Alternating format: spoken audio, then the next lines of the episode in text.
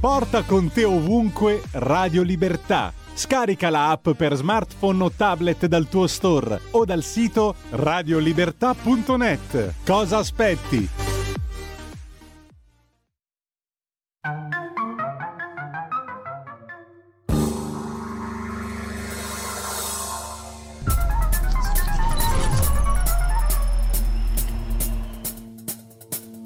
Va ora in onda Zoom, il drive time in mezzo ai fatti con Antonino Danna.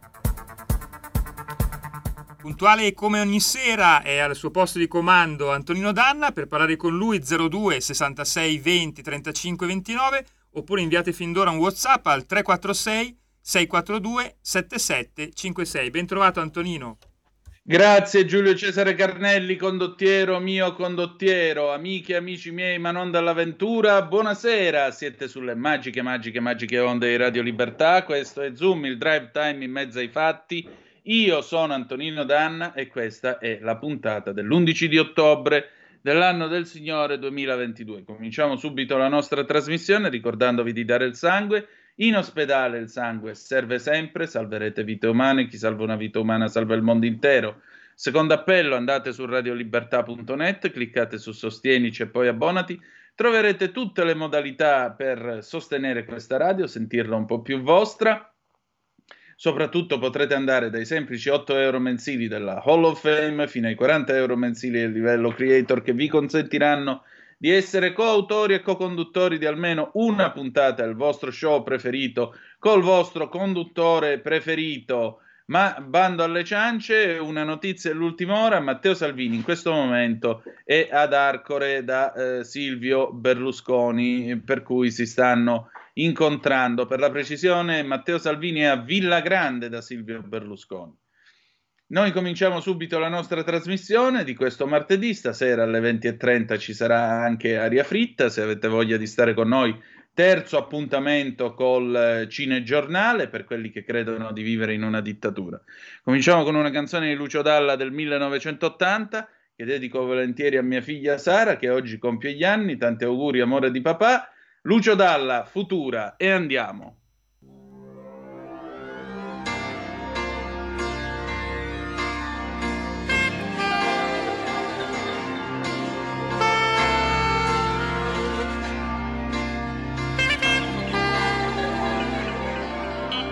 Chissà, chissà, domani su che cosa metteremo le mani. Se si potrà contare ancora le onde del mare e alzare la testa, non essere così seri. Rimani i russi, i russi, gli americani. No lacrime, non fermarti fino a domani. Sarà stato forse il tuono, non mi meraviglio, è una notte di fuoco. Dove sono le tue mani? Nascerà e non avrà paura nostro figlio.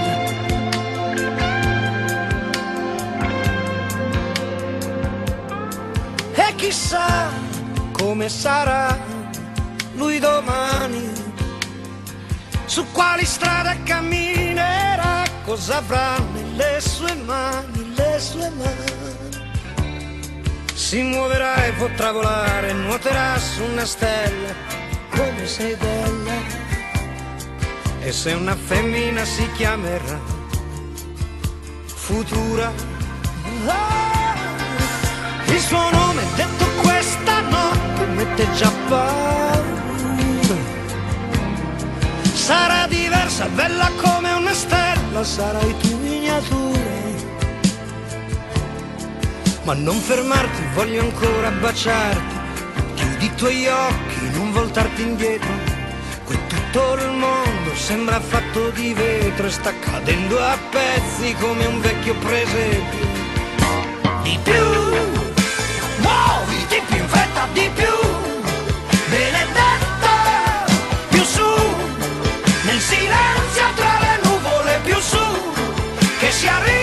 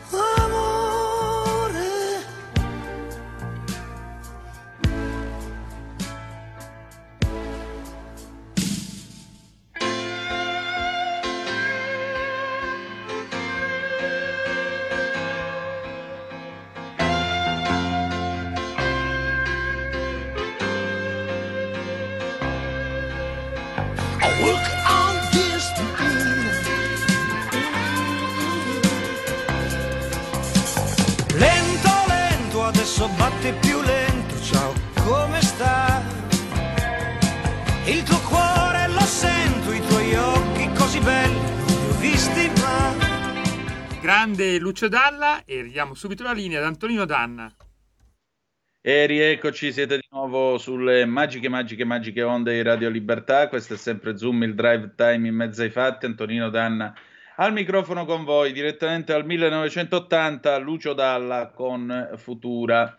Allora, intanto io voglio salutare e ringraziare ancora una volta il nostro condottiero Giulio Cesare Carnelli. Vi prevengo del fatto che alle 18.35 ci sarà una lunga conversazione con eh, Suad Sbai, parleremo della rivoluzione in Iran, ma parleremo anche e soprattutto del problema della donna e dell'Islam in questo paese, quindi vi garantisco che sarà una conversazione alquanto interessante, come del resto almeno cerchiamo di fare qua in questo programma. 0266203529 se volete dire la vostra ora mentre vi leggo ehm, fronte del blog il nostro Edoardo Montolli oppure 346 642 7756 se volete inviarmi le eh, vostre zappe o whatsapp che dir vogliansi e allora state a sentire che cosa scrive Edoardo Montolli nella sua rubrica Momento che è pubblicata su Cronaca Vera uscita stamattina in edicola quindi la possiamo comodamente spoilerare e salutiamo gli amici di Cronaca Vera, oltre che Edoardo Montolli. Le bollette porteranno alla fine dell'UE, cannibalizzata da Francia e Germania. Coi rincari alle stelle delle bollette, l'Europa unita di fatto non c'è già più. Fra qualche mese la pressione popolare dei paesi che non riusciranno a contenere i prezzi sarà incontrollabile. La Germania, fregandosene come sempre le regole comunitarie che impediscono aiuti diretti alle aziende, ha messo uno scudo di 200 miliardi di euro, pari al 5% del PIL, per calmierare i rincari. La Francia, il cui colosso energetico EDF è stato nazionalizzato al 100%, ha stabilito per decreto che le bollette non possano aumentare di oltre il 15% grazie al bouclier tarifaire del recente rincaro del 120%, il 105% sarà dunque a carico dello Stato. Morale, non solo le famiglie non risentono della crisi, ma le aziende francesi e tedesche potranno cannibalizzare il mercato avendo costi enormemente inferiori ai concorrenti del resto UE.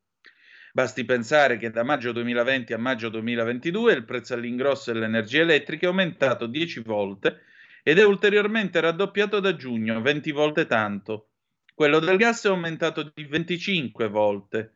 Al tetto al prezzo del gas si oppongono in tanti, tra cui vedi caso la Germania. E naturalmente in questo gioco al massacro dei paesi più deboli c'è anche l'Olanda che alla borsa del TTF di Amsterdam ha visto moltiplicarsi gli introiti in maniera esponenziale.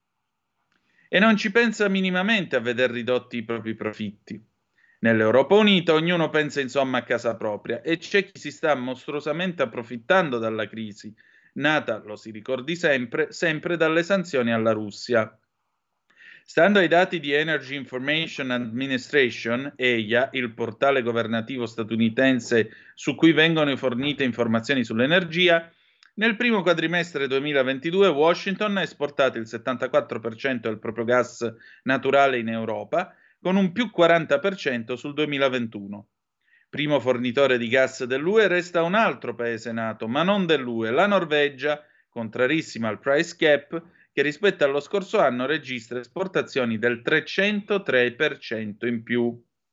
Ci sarebbe l'Iran come riserva di gas naturale a cui appoggiarsi, ma, dannata coincidenza, nello stesso periodo in cui la Russia si è incredibilmente autosabotata il gasdotto Nord Stream costatole miliardi, almeno così ci raccontano le sempre più surreali cronache di guerra, nella Teheran osteggia- osteggiata dagli USA è scoppiata la rivolta delle donne contro il velo. E dunque, siccome non è il Qatar dei 6.500 migranti morti per costruire gli stadi di calcio, la situazione indigna l'Occidente e non va bene. Di fatto, il gas russo rappresenta ormai solo il 10% dell'UE, ma i prezzi continuano a salire, così come il numero delle sanzioni a Mosca. L'unico ad alzare la voce su queste ultime all'origine dell'immane speculazione energetica è stato il leader ungherese Viktor Orban, che, considerato dal mainstream una sorta di pericoloso destrorso, è stato l'unico a sottoporle ora al referendum il massimo criterio democratico. supina alle sanzioni, incapace di mettere uno scudo alle bollette, impossibilitata dal nazionalizzare i colossi energetici, l'Italia resta così fagocitata dalla crisi in attesa del famigerato prestito del PNRR, per il quale tutti si sono spellati le mani in applausi, senza che nessuno però spieghi le ragioni per le quali il nostro governo sia l'unico dell'Occidente ad averlo chiesto, con una cifra peraltro spropositata, 122,6 miliardi eh, quasi 10 volte di quanto domandato dal secondo in classifica dei questuanti, ovvero la Romania con 15 miliardi. Ci hanno infilato la testa nel cappio, ai creditori europei e agli alleati basterà stringerlo per portarci via tutto. Sulla scia del movimento inglese Don't Pay, ossia non pagare, stanno così sorgendo nel paese movimenti spontanei contro il caro bollette. A Milano gli studenti chiedono la tassazione del 100% degli extra profitti dei colossi energetici. In quasi tutte le regioni sono nati i gruppi Noi non paghiamo che si ritrovano su Telegram e hanno come simbolo una bolletta che finisce tra le fiamme. Il sindacato USB organizza presidi e denuncia, dati Istat alla mano, la pressione fiscale è oggi al 42,4%, che significa che se le buste paga, le buste paga subiscono una rapina pari a quasi la metà.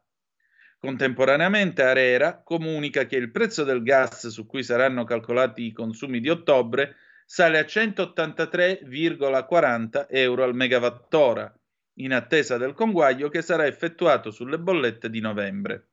Ed è solo l'inizio. Se la Germania ha scudato la popolazione tedesca con 200 miliardi, il governo Draghi ha per contro scatenato la riscossione su famiglie e aziende italiane in difficoltà per il lockdown Prepariamoci a un autunno caldo. È inutile dire che io la penso come Montolli. Quando il gas arriva a questo prezzo, lo Stato deve intervenire. 0266203529 oppure 346 642 7756 per le vostre zappe. E lo dico perché a maggior ragione lo Stato deve provvedere ad avere una propria eh, una propria politica energetica. E questo lo puoi fare solo nazionalizzando di nuovo sia l'ENI che l'Enel. Noi dobbiamo avere la possibilità di decidere che cosa fare, dobbiamo avere la possibilità di eh, tornare a produrre, a costruire centrali nucleari su tutto il territorio nazionale, abbiamo la necessità di produrre corrente a basso costo e soprattutto di avere uno strumento in mano allo Stato attraverso il quale lo Stato esercita anche così e soprattutto così, perché questo lo abbiamo imparato sulla nostra pelle e lo impareremo nei prossimi mesi, bolletta su bolletta, lo Stato esercita una propria politica estera e questo è il vero problema. Noi non abbiamo una politica estera. C'è una telefonata, pronto chi è là? Ciao Antonino, Paolo Varese. Ascolta, Carissimo, eh, dimmi. Io voglio, mh, mm, voglio, cercare di capire un qualche cosa, ma proprio da uomo della strada molto molto ignorante in questo senso. Cioè, eh, va bene, c'è la guerra e tutto quanto, stiamo pagando delle conseguenze incredibili. Eh, sotto ogni aspetto, per l'energia, tutti i vari rincari che ci sono stati, siamo in, un, in una situazione veramente molto complicata in Italia ma eh, dall'altra parte dobbiamo, cioè più che altro perché dobbiamo ubbidire a quelle che sono le disposizioni americane, va bene che ormai la cosa è saputa, ma se noi non fossimo eh, in linea con, non dovessimo essere in linea con, le, con, la, con l'America, ma che cosa andiamo a perdere in soldoni, giusto per capire, perché se a un certo punto non perdiamo più di tanto, ma cosa ce ne frega, che, che, che non, non, gli forniamo più le armi, che finisca tutto questo sorta di embargo, di situazione crisi, andiamo avanti a comprare la, la, la, il gas dalla Russia, eh, ci, rimetti, ci, facciamo neutrali, un, tipo la Svizzera, ammesso che lo sia al 100% anche lei, insomma eh, che cosa abbiamo da perdere a metterci contro l'America sotto tanti aspetti? Cioè, eh, subiremmo poi noi delle, delle pressioni degli embarghi noi come Italia? Cioè, come sono gli equilibri? Perché dobbiamo essere sempre, scusami, a 90 gradi verso l'America e, e tagliarci i cosiddetti per farla la moglie? Cioè, ma, ma non, a che gioco stiamo giocando? Giusto per capire, se vuoi darmi un po' il quadro. Grazie Antonino. Eh, questa è una domanda che per riassumerti la risposta ci dovremmo partire dal 1945 più o meno, da quando abbiamo perso la guerra. Eh, partiamo da questo. Noi abbiamo perso una guerra mondiale. Una guerra mondiale che è stata scatenata per motivi assurdi da uno che eh, se avesse evitato di buttare l'Italia in questa avventura probabilmente avrebbe fatto la stessa fine di Francisco Franco morendo nel suo letto. Ciò non toglie che egli sia stato un dittatore, un assassino, uno che ha firmato delle leggi razziali che sono la vergogna dell'umanità e abbia fatto acutamente e accanitamente perseguitare gli ebrei in questo paese, ebrei che sono cittadini italiani e avevano con onore e dignità prestato anche il loro servizio in questo paese. Quindi alla fine di questa guerra che sostanzialmente la gente non voleva, ma che è stata imposta da uno convinto di dover arrivare anche lui e sbattere un migliaio di morti sul tavolo della pace perché se no non prendeva niente con 600.000 tonnellate di naviglio ci avremmo, non ci avremmo fatto nulla e sarebbero bastati solo i panfili per uscire con le ragazze il sabato pomeriggio. Queste sono sue parole che eh, riportava, riportava eh, Ciano nel suo diario. Finita questa guerra, questo paese non ha avuto una classe dirigente. Questo paese ha avuto una classe dirigente, o meglio, ha avuto una classe dirigente che ha dovuto fare una scelta. Da un lato un sistema dittatoriale, oppressivo, squallido, rappresentato dall'Unione Sovietica e tutto il blocco del patto di Varsavia. Può piacere o non piacere, ma non erano certo il paradiso quei paesi sotto il comunismo. Dall'altro lato, la possibilità di risollevarci e di costruire un futuro più sereno per questo paese, che vi ricordo però ha pur sempre perso la guerra, rappresentato alle riparazioni del piano Marshall, rappresentato però come contraccambio dalle basi militari, perché vi ricordo che questo paese non può estraniarsi dai fatti del mondo. Noi non possiamo diventare una Svizzera per dieci. Sai perché? Perché volente o nolente, noi siamo sempre al centro dell'Europa, sparati per 2000 km nel Mediterraneo. E quindi nel bene e nel male noi saremmo sempre eh, crocevia di tutti i grandi eventi storici che ci sono stati e che ci saranno negli anni a venire. Perché secondo te, se c'è da andare, per esempio, se una nave americana deve andare a bombardare, eh, che ne so, Sebastopoli, che fa? Da dove parte? E te lo dico io da dove può partire. Per esempio può partire da Napoli, anzi da Pozzuoli, dove c'è la base della flotta, attraversare lo stretto di Messina, superare Creta, andare più o meno davanti ai Dardanelli, ma tanto ormai con i missili che ci sono non ce n'è più nemmeno bisogno, e da lì lanciare, lanciare i missili eh, se tu hai bisogno comunque di fare manovre navali, attacchi e robe varie, l'Italia continua a essere una portaerei protesa nel Mediterraneo. E questo, naturalmente, porta alla seconda parte della tua domanda. Caduto quel mondo e caduto il mondo diviso in blocchi, noi non abbiamo più avuto una classe dirigente, non che l'avessimo prima, però bisogna riconoscere ad Andreotti o anche allo stesso Craxi, Andreotti era più bravo in questo, Andreotti quando voleva pigliava l'aereo, andava a Washington e si faceva dare i soldi dagli americani. Almeno qualche cosa in cambio ce la davano. Ora come ora noi siamo niente a livello internazionale. Noi non abbiamo nessun peso internazionale. Draghi non è nessuno, mi spiace dirlo, ma politicamente parlando questo paese non conta assolutamente niente. Per cui mi spieghi come fa l'Italia a mettersi contro l'America?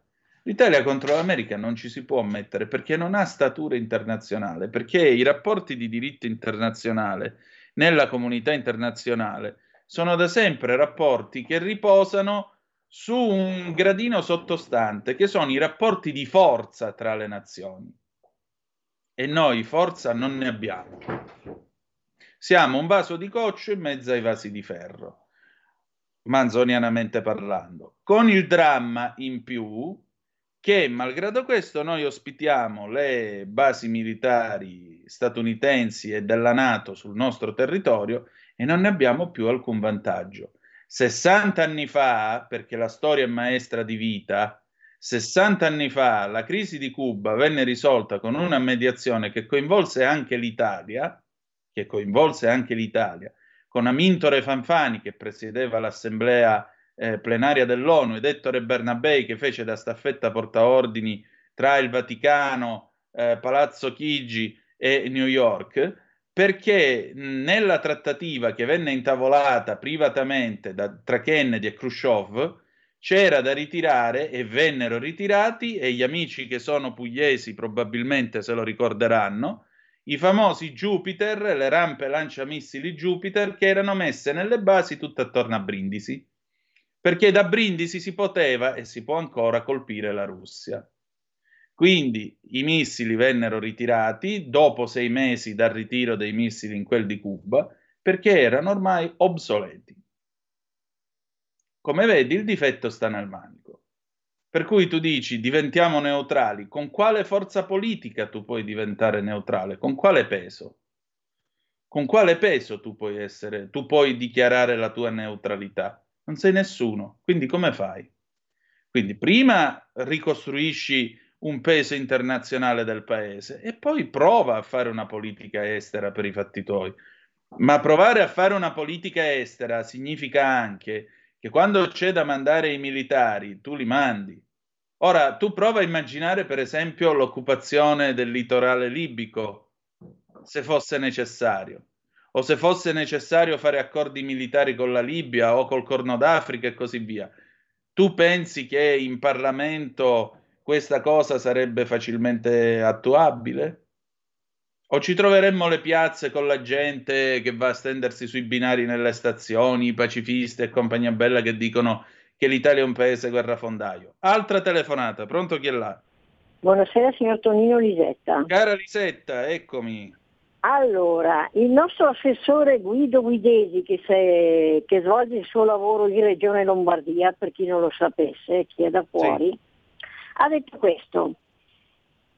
Le aziende lombarde già da mesi stanno compiendo sforzi straordinari, decidendo di produrre la notte addirittura ed il sì. fine settimana nei periodi meno costosi energeticamente per mantenere le quote di mercato in accordo con i propri lavoratori.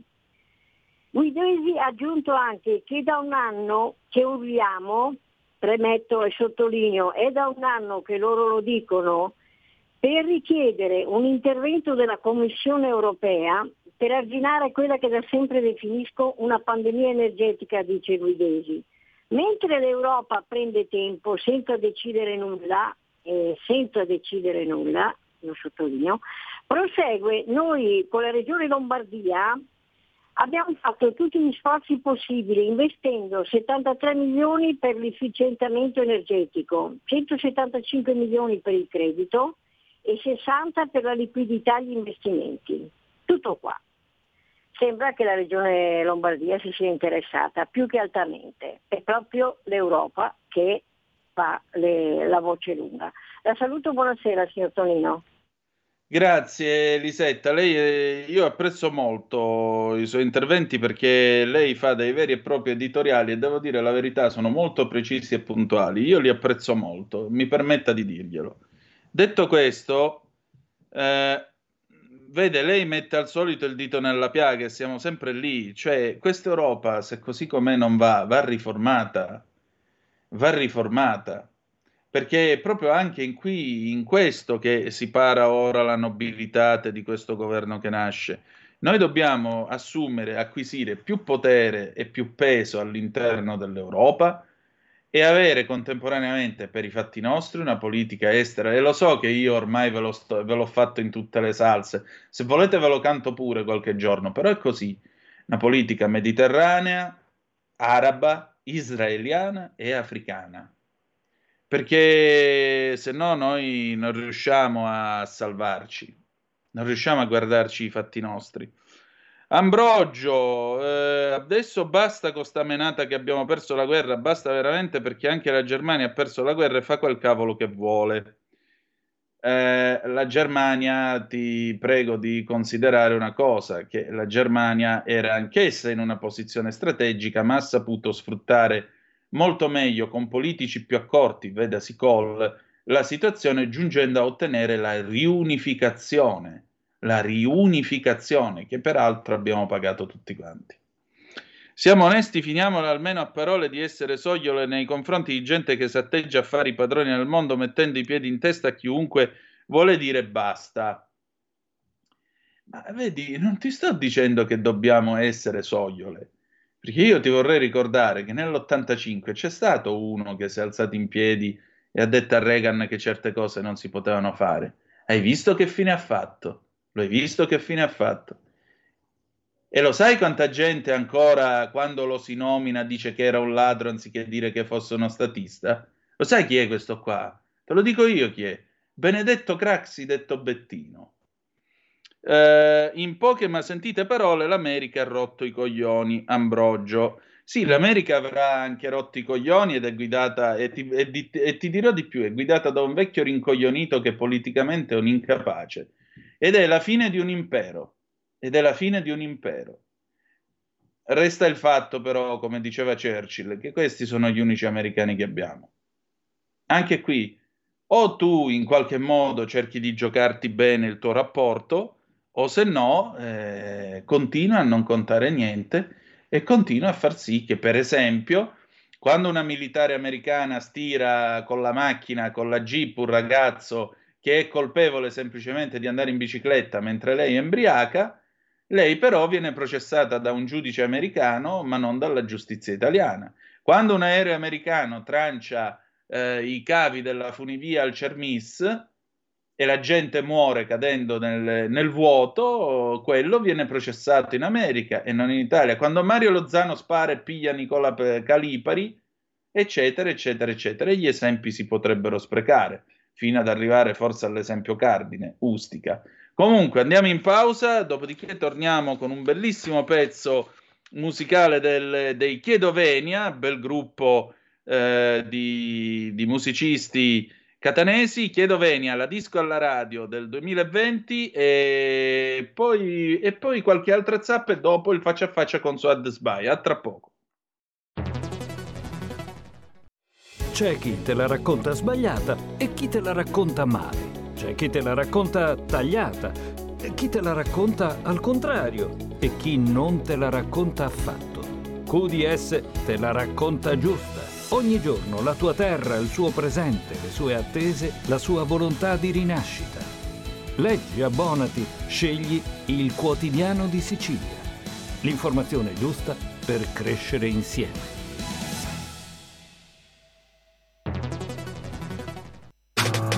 Stai ascoltando Radio Libertà. La tua voce libera, senza filtri né censura. La tua radio.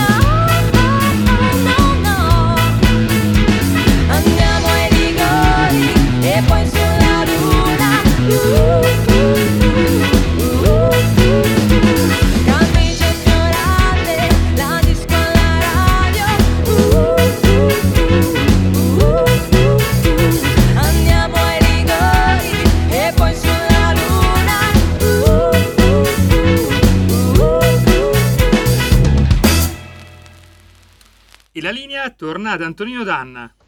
E rieccoci, siete di nuovo sulle magiche, magiche, magiche onde di Radio Libertà. Questo è sempre Zoom, il drive time in mezzo ai fatti. Antonino Danna al microfono con voi. E di nuovo Ambrogio al 346-642-7756. Oh, vedi che parlando, parlando, alla fine ci capiamo. Tu hai detto una grande verità. No, guarda Ambrogio, io non penso di essere più intelligente di te, credimi. Questa è una cosa che se poco poco ci occupassimo tutti quanti assieme del, della nostra posizione nel, nel, mondo, se solo prendessimo un, un, libro di geografia e uno di storia in mano ogni tanto, vedi che saremmo in tanti a porci questa domanda, non solo io e te. E infatti tu dici, dobbiamo essere capaci di fare una politica mediterranea coinvolgendo tutti i popoli che fanno parte di questo contesto geografico. Esattamente, Ambrogio, è proprio questo il punto che è quello che io ripeto ormai come un disco rotto, ma vedi che siamo d'accordo. E io la penso esattamente come dici tu, perché è proprio così. Perché se noi non riusciamo a capire che abbiamo la testa in Europa e i piedi nel Mediterraneo, non andiamo da nessuna parte. Non andiamo da nessuna parte. Questo è un errore che ha fatto Agnelli quando nel 90, dopo i mondiali, disse la ricreazione è finita e poi aggiunse pure l'Italia deve varcare le Alpi, non deve scalare non deve muoversi nel Mediterraneo. Questo è stato un grosso errore strategico di visione dell'avvocato. E invece l'Italia deve fare et et, non out out. Poi ancora Marco alla Versilia, ecco, questa è una cosa che penso pure io, caro Marco. I paesi che politicamente non contano niente si prendono il rispetto degli altri con la forza. Vedi Mister Corea, sì, ma Mister Corea è anche uno che maschera la carestia nel suo paese e te lo raccomando. Poi c'è andato Razzi e ha detto che sembrava la Svizzera. Vabbè, in tutte le tragedie c'è sempre un momento comico. Questo l'Italia non può e nessuno gli chiede di farlo, certamente, ma tu ti immagini se noi sviluppassimo l'atomica italiana, dove l'andremmo a testare, tra l'altro? Mica siamo i francesi che facevano tutti i loro esperimenti ed esperimentucci a Mururoa, ve lo ricordate? Eh, la soluzione sarebbe spingere maggiormente sugli interessi italiani senza scodinzolare dietro a Francia, Germania e USA. Esatto. Spingere per avere più peso in Europa, perché l'Europa va riformata.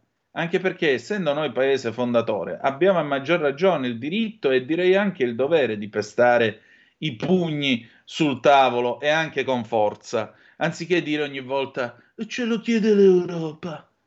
Allora, ce lo chiede l'Europa perché con la Bolkenstein eh, dobbiamo, dobbiamo fare in modo che i grandi gruppi si fottano allegramente gli stabilimenti balneari sui nostri litorali dove la gente per una vita ha lavorato, ha dato lavoro, continua a pagare mutui e concessioni e tasse a questo paese. E vabbè.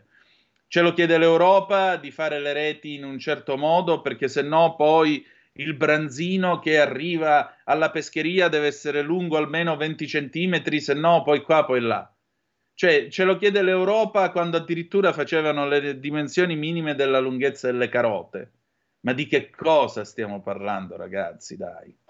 Uh, non contiamo niente adesso, dice Marco alla Versilia, ma non è d'obbligo che la situazione rimanga questa. Appunto, appunto.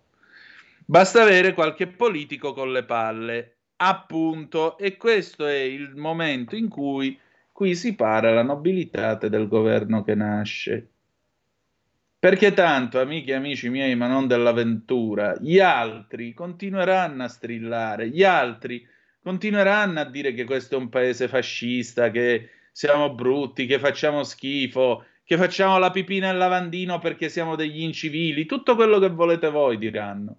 Non vi preoccupate ma a maggior ragione questa è l'occasione perché il centrodestra riesca a garantire il prestigio e il peso di questo paese, anche perché, scherzando e ridendo, qui almeno più di una decina d'anni, dalle primavere arabe in poi, che l'Italia, specialmente a livello internazionale e mediterraneo, non batte chiodo e non tocca palla. E questo ha permesso a uno come Erdogan di fare i cavoli suoi in Libia, dopo che per più di cento anni quella era stata zona nostra. Ah, oddio, ho fatto un discorso colonialista, scusatemi, è vero, scusatemi. Adesso andrò a fustigarmi davanti al ritratto della von der Leyen perché questi sono discorsi colonialisti e il gas a 183,40 euro il megawattora, come ha scritto Montolli, sono frutto dei nostri più nobili ideali. Bene, detto questo, eh, io oggi ho parlato con Suad Sbai, ho avuto il piacere di eh, parlare con lei e parliamo appunto della donna, di quello che sta succedendo in Iran e in particolare di quello che può succedere qui da noi con la nascita di ghetti tipo le ballie parigine eh, oppure Mollenbeek in Belgio e così via. Buona visione, è un po' lungo, però ci rivediamo verso le 19.20. Ma state a sentire che cosa ha detto Suad. Commentate pure con le vostre zappe al 346 642 7756. Vai Giulio Cesare. E allora, questa sera noi abbiamo il piacere, finalmente ci vediamo dopo 17 anni, rendetevi conto, eh, ho il piacere di vedere di persona Suad Sbai che è collegata e in particolare il nostro incontro stasera è, è dovuto a un, piccolo, a un piccolo fatto di grande importanza, cioè eh, sapete che è in corso questa rivolta a Teheran sul velo islamico, sapete che le ragazze che hanno protestato e sono state incarcerate dalla polizia morale, perché esiste anche una polizia morale in quel di Teheran, ufficialmente risultano morte per malattia, poi qualcuno prima o poi mi dovrà spiegare com'è che una pestata a sangue che muore, muore possa morire per malattia, ma vabbè. E mentre le autorità iraniane raccontano queste bugie, giustamente eh, Suad l'8 ottobre scorso sul Libero ha fatto questa osservazione. Quando accusavo Teheran mi davano dell'islamofoba, le, islam- le, fe- le femministe che si tagliano i capelli, quanta ipocrisia, poi restano nei, cal- nei salotti. Allora Suad, partiamo da qua, posto che mh, io ho visto i video della vostra protesta come Amid Donna eh, davanti, cioè la tua associazione che si occupa di assistere le donne islamiche che sono oggetto di maltrattamenti da parte dei mariti, discriminazione e così via. Ecco, voi avete protestato davanti all'ambasciata dell'Iran. Di ciò non c'è stata eco sulla televisione nazionale, men che meno su quella pubblica. In compenso, però, su quella pubblica ci hanno fatto vedere appunto i video con tutte queste attrici, star, starlet cantanti che si tagliano le ciocche eh, di capelli e quant'altro. Ecco, per uscire dalla ciocca di capelli, dove sta l'ipocrisia, cosa si può fare? Ma eh, sì, eh, intanto grazie per l'invito, è un piacere eh, anche no, vedervi in, in diretta eh, dopo tanti anni, eh, dopo t- tanti anni, insomma in video, ecco, non ci siamo visti.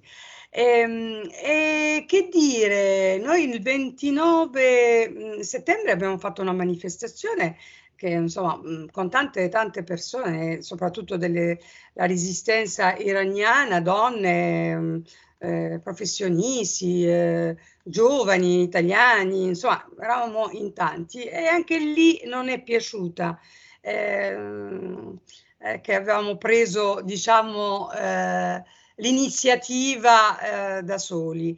Eh, ma noi lo facciamo sempre, eh, questa è la differenza che voglio dire a queste persone, che noi siamo sempre a manifestare davanti all'ambasciata iraniana, non è di oggi, è sempre, eh, sono mm, tanti anni che protestiamo davanti all'ambasciata, e le varie ambasciate, non è solo quella iraniana, abbiamo protestato l'ambasciata saudita, quella eh, turca, quella eh, del Qatar, sempre, sempre, sempre, ci conoscono ormai, la Digos ci conosce perché siamo sempre lì. L'ipocrisia, l'ipocrisia del, delle nostre, nostre mm, soubrette, eh, qualche, qualche diciamo femminista, ma di femminismo non vedo nulla, perché il femminismo in Italia è morto, ma è morto e sepolto da tanti anni, non è da oggi, perché quando il femminismo è all'interno di una eh, diciamo un gruppo politico eh, altrettanto estremista, quello della sinistra, è sempre stato, però non si è mai allargato a altri partiti o altre, eh, diciamo, altra società civile o altre donne immigrate o le nuove italiane. Sono rimaste rinchiuse nel loro, nel loro diciamo, eh, muro, ecco. E, però, ecco, li vedi ogni tanto, eh, appena succede qualsiasi una cosa, allora mh, mm, eh, intervengono, ma eh, intervengono su un tema eh, per loro deve essere proprio una, una, vergogna, cioè perché loro hanno sempre protetto, protetto quel hijab, quel velo, quel, io lo chiamo il velo della vergogna, quel hijab della vergogna, hanno sempre messo quel hijab, basta ricordare eh, la Mogherini, la, la, la, eh, la stessa Lili Gruber quando intervistava o era in diretta in tv, lei era in velo e passeggiavano le ragazze iraniane senza velo, cioè eh, senza velo, cioè era eh, veramente una, mm, una forza che hanno quelle donne incredibile, come la Boldrini, come le tante, tante femministe che non vediamo eh, in tv, ma lavorano mh, mm, vicino al regime.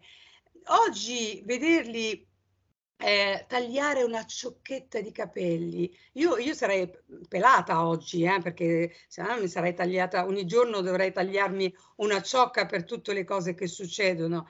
Eh, tagliare quella ciocca di capelli non aveva nessun senso. Ha senso quando lo fanno le donne iraniane perché sono in lutto, sono in lutto per le donne che stanno morendo, che oggi sono arrivati già a 3, 230 donne e uomini uccise, 430, eh, 430 donne uccise. E, e oggi stanno manifestando in quasi eh, 200 eh, città, eh, paesi, insomma, stanno dappertutto. Eh, oggi anche gli operai, gli ingegneri del eh, metalmeccanici, quelli che hanno bloccato la strada, stanno manifestando con, con le donne. Eh, è una cosa, è una, eh, diciamo, un, speriamo ecco, di svegliarsi un, uno di questi giorni eh, con una vittoria di questa piccola rivoluzione, dico piccola perché è supportata, diciamo, da nessuno, ecco, non è supportata. Se andiamo a vedere eh, l'Europa, eh, sì, faremo, vedremo, stanno aspettando, stanno, eh, sono occupate anche per altre cose, per carità, però oggi la stanno, eh, questa rivoluzione la stanno combattendo in solitudine. Eh, bene, perfetto, devono battere quel muro come, come è stato per il muro di Berlino, eh, dimentichiamo, quel muro contro l'oscurantismo, contro le mullah, contro il fondamentalismo estremista, radicale, che, che purtroppo ha, ehm, ha, eliminato ogni diritto, cioè, però questo grazie anche al nostro eh, Occidente. Eh. Non dimentichiamo che Khomeini nell'80, 81, 80, 81 è stato portato con un aereo militare francese accompagnato fino a Teheran eh, e alcuni hanno chiuso gli occhi, eh, compresa l'Italia. Sì, Khomeini che tra il 63 e il 79 stette comodamente in esilio in Francia. Bravo. E incideva le famose audiocassette per eh, quelli, di, quelli diciamo sopra i 40 anni erano degli strumenti di registrazione grandi così, incideva i nastri che poi venivano diffusi clandestinamente in Persia, nei quali lui faceva tutti i discorsi contro lo Shah e li faceva comodamente seduto davanti a un magnetofono o registratore che dir vogliasi in quel di una villetta non lontano da Parigi, tra l'altro. Pagata, Quindi manco in provincia. Pagata dal governo francese, eh? cioè, lui, era, eh, lui era, in cosiddetto esilio, quello doveva essere arrestato per terrorismo perché eh, di terrorismo si parlava, insomma, poi eh, quello è il passato. Oggi eh. Salman Rushdie ne sa qualcosa. E non, non, solo, non solo, i tanti giornalisti iraniani, sono migliaia e migliaia di giornalisti che non abbiamo più notizie. Noi abbiamo manifestato per tanti gruppi arrestati, uccisi, anche intellettuali. Eh, per questo dico alle sobretto, alle piccole giornaliste che si tagliano la ciocca di capelli, insomma, mh, dovevano un po' beh, insomma, devono ecco, affrancarsi a queste donne in silenzio e aiutarli a, a, a, ecco, a combattere questa battaglia che è la loro battaglia, questa rivoluzione. Eh, e, e, e, oggi si parlava, questi giorni si parlava del premio Nobel, io un premio Nobel l'avrei detto, dato a tutte quelle donne che oggi stanno in piazza iraniana e bruciare quel hijab, quel hijab che l'Europa fino a tre giorni fa ha votato eh, la sua ecco, eh, liberazione, cioè alla fine eh, hanno, hanno, votato che affinché il, il hijab eh, sia autorizzato dappertutto, nelle scuole, dappertutto, quando alla fine tante donne stanno morendo per, proprio per quel hijab. Eh, da una parte eh, l'Occidente che fa delle, de, de, delle leggi pro hijab e dall'altra vediamo le donne arabe, musulmane, eh, persiane che combattono eh, eh, contro questa, questa malvagità, perché di malvagità si tratta, perché obbligare le donne, come tanti altri paesi, io non dico che in altri paesi sia meglio, però no, non, ecco, eh, non è un, diciamo, eh, non per questo non bisogna parlare delle donne iraniane, ci sono anche nel nostro paese, ci sono tante, tante donne recluse, rinchiuse e non escono se non hanno quel niqab, quel hijab, perché sennò sono botte, sono ecco. violenze. Suad, però a questo punto la domanda che io ti pongo, siccome mi capita anche di leggere interventi tipo per esempio questi grandi festeggiamenti su questa nuova premio Nobel per la letteratura e così via. Eh, che vuol dire essere femminista oggi? Perché qua ormai stanno riducendo il femminismo soltanto alla, al diritto all'aborto e all'uso di parole tipo ministra o avvocata. Eh, ma c'è altro oltre a questo spazio così angusto? Ma per me non è mai esistito il femminismo, almeno per la mia generazione, non sono piccola, eh, eh, sono abbastanza grande. Io il femminismo per me è morto con la generazione degli anni, anni eh, diciamo 60, eh, inizio anni 60 fino al 68. Eh, lì è nato e per me lì è morto, per carità, eh, avrà dato qualche cosa, però a queste donne non ha dato nulla. Queste donne erano già, diciamo, non femministe, libere. Se andiamo a vedere lì in Iran, ne abbiamo parlato con te in questa... No? Eh, scusa se ti do del tu. Eh, no, devi, non è scusa eh, in questa trasmissione ne abbiamo veramente ce n'è una enciclopedia no? che, che, dove abbiamo parlato del femminismo, dell'estremismo, del terrorismo. Come no? Come cioè, no? Abbiamo parlato tanto. Per me il femminismo non dovrebbe nemmeno esistere perché, perché eh, perché c'è uguaglianza, perché parlare del femminismo? Ormai è un femminismo eh, di elite, un femminismo di radical chic, donne eh, sedono nei vari salotti dove hanno tanti vantaggi, ti assicuro, hanno tantissimi vantaggi, basta che aprono un chiosco, aprono un, eh, fanno qualche incontro culturale, hanno tutti gli aiuti possibili e immaginabili. Noi per mandare avanti un telefono verde, eh, insomma, mh, mm, vabbè, lasciamo perdere, camminiamo sul, eh, sul vetro. Eh, non, non, deve succedere, non deve esistere perché questi, le ragazze giovani devono crescere con la libertà personale, libertà libertà di diritto, liber... non devono far parte per forza di un movimento che è un movimento femminista. Ma chi l'ha detto che le femministe proteggono le donne? Basta vedere eh, nella manifestazione ultimamente quanto queste femministe, dette femministe, sono state eh, insultate nella piazza, basta guardare Boldrini e altre. Eh, perciò i giovani, i giovani non, non accettano più quel, quel, quella parola, quel movimento, perché non ha, non ha, dato nulla, non gli ha dato nulla, stiamo, perché eh, stiamo parlando delle quota rosa, ecco che cos'è la cosa più bella la quota rosa, ma non è, non è bella perché non siamo dei panda da proteggere, la quota rosa, insomma allora dobbiamo mettere tante quote, cioè, non, non lo so, cioè, eh, per loro sono quelle battaglie aborto, quello che, che superato, dépassé eh, per, per, per, per, il pensiero dei giovani, delle ragazze. Per questo dico ai giovani donne, ecco, non vi fate, ecco, eh, bindolare, si può dire, sì. da, da, da, questi movimenti fasulli che non sono altro che, ecco, movimenti filo eh, filo sinistra, eh, filo gruppi di sinistra che sono, sono potenti, vogliamo, non vogliamo, tengono eh, tutti loro tengono le televisioni, l'editoria, i giornali, eh, questo dietro il femminismo che c'è, c'è questo, ci sono questi uomini che usano queste donne eh, e usano questo movimento. Perciò per me il femminismo come è nato è già morto nel 68. Poco ma sicuro. E allora la domanda successiva è questa. Secondo te questa rivoluzione che sta avvenendo in Iran, che costa sangue, e poi parliamo anche della povera Alessia Piperno, ma questa, riunione che avviene, questa rivoluzione che avviene in Iran, perché nei fatti è una rivoluzione, eh, come finirà? In che cosa può evolvere? Bisogna resistere.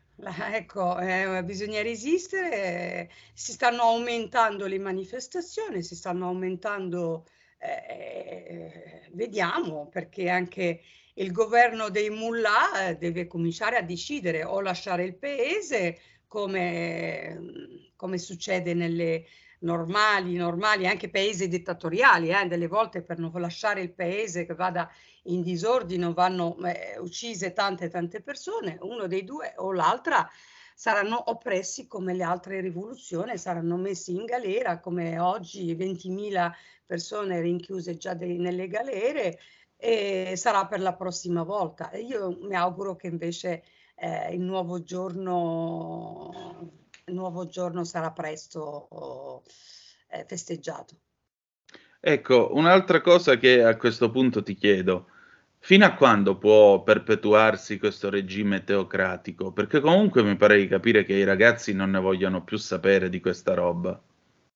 Ma eh, so, eh, direi due, eh, finché l'Occidente, eh, eh, insomma, finché l'Occidente fa finta di non vedere, anche questo è importante. L'Occidente, io noto che l'Europa, diciamo l'Europa, oggi fa finta di non vedere non, eh, e non appoggiare questa questa rivoluzione, questa rivoluzione che non, nas- è nascon- non è solo per il velo, questa eh, rivoluzione è anche contro, eh, contro eh, eh diciamo, eh, il mullah, contro l'estremismo oscurantista, contro l'islamismo radicale che annulla totalmente la figura sia della donna ma anche eh, de- de- della libertà. Eh, io penso non è solo per il velo, questa è una rivoluzione per la, per la democrazia, per la civiltà di un paese che spero però che venga ecco, presa in mano di personaggi eh, che non hanno, ecco, che non ci sia dietro anche a questa rivoluzione alcuni personaggi eh, voluti eh, o da noi o, o da altri estremisti ancora, eh, eh, come, come, potrebbe essere il jihadismo eh, islamista eh, vero. Cioè, bisogna stare attenti in queste cose.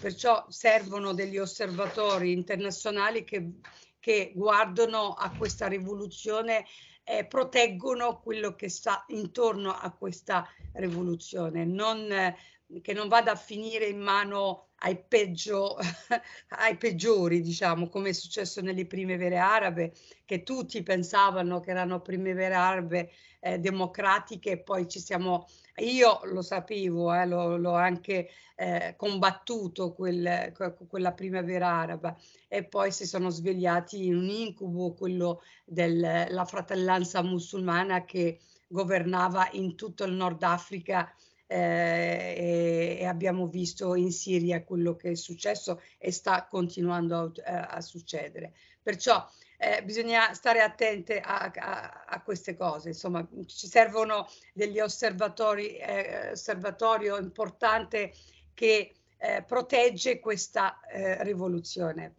Ecco il mio parere. Suad, eh, Alessia Piperno, questa